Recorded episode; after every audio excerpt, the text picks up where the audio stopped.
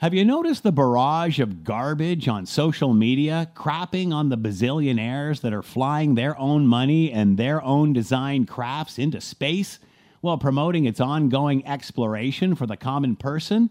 That is opposed to saving the planet or any other cause extremists may latch onto. First of all, there is nothing new in this type of discussion and has been going on since we were debating whether the world was flat or round, or the horseless carriage and electricity would be the demise of humankind.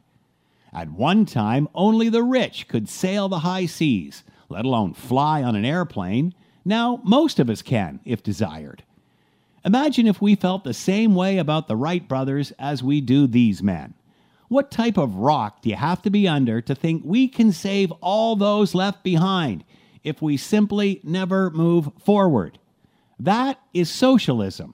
Not progress, and certainly not what this great country or similar democracies to it were built on. Lead, follow, or get out of the way. I'm Scott Thompson.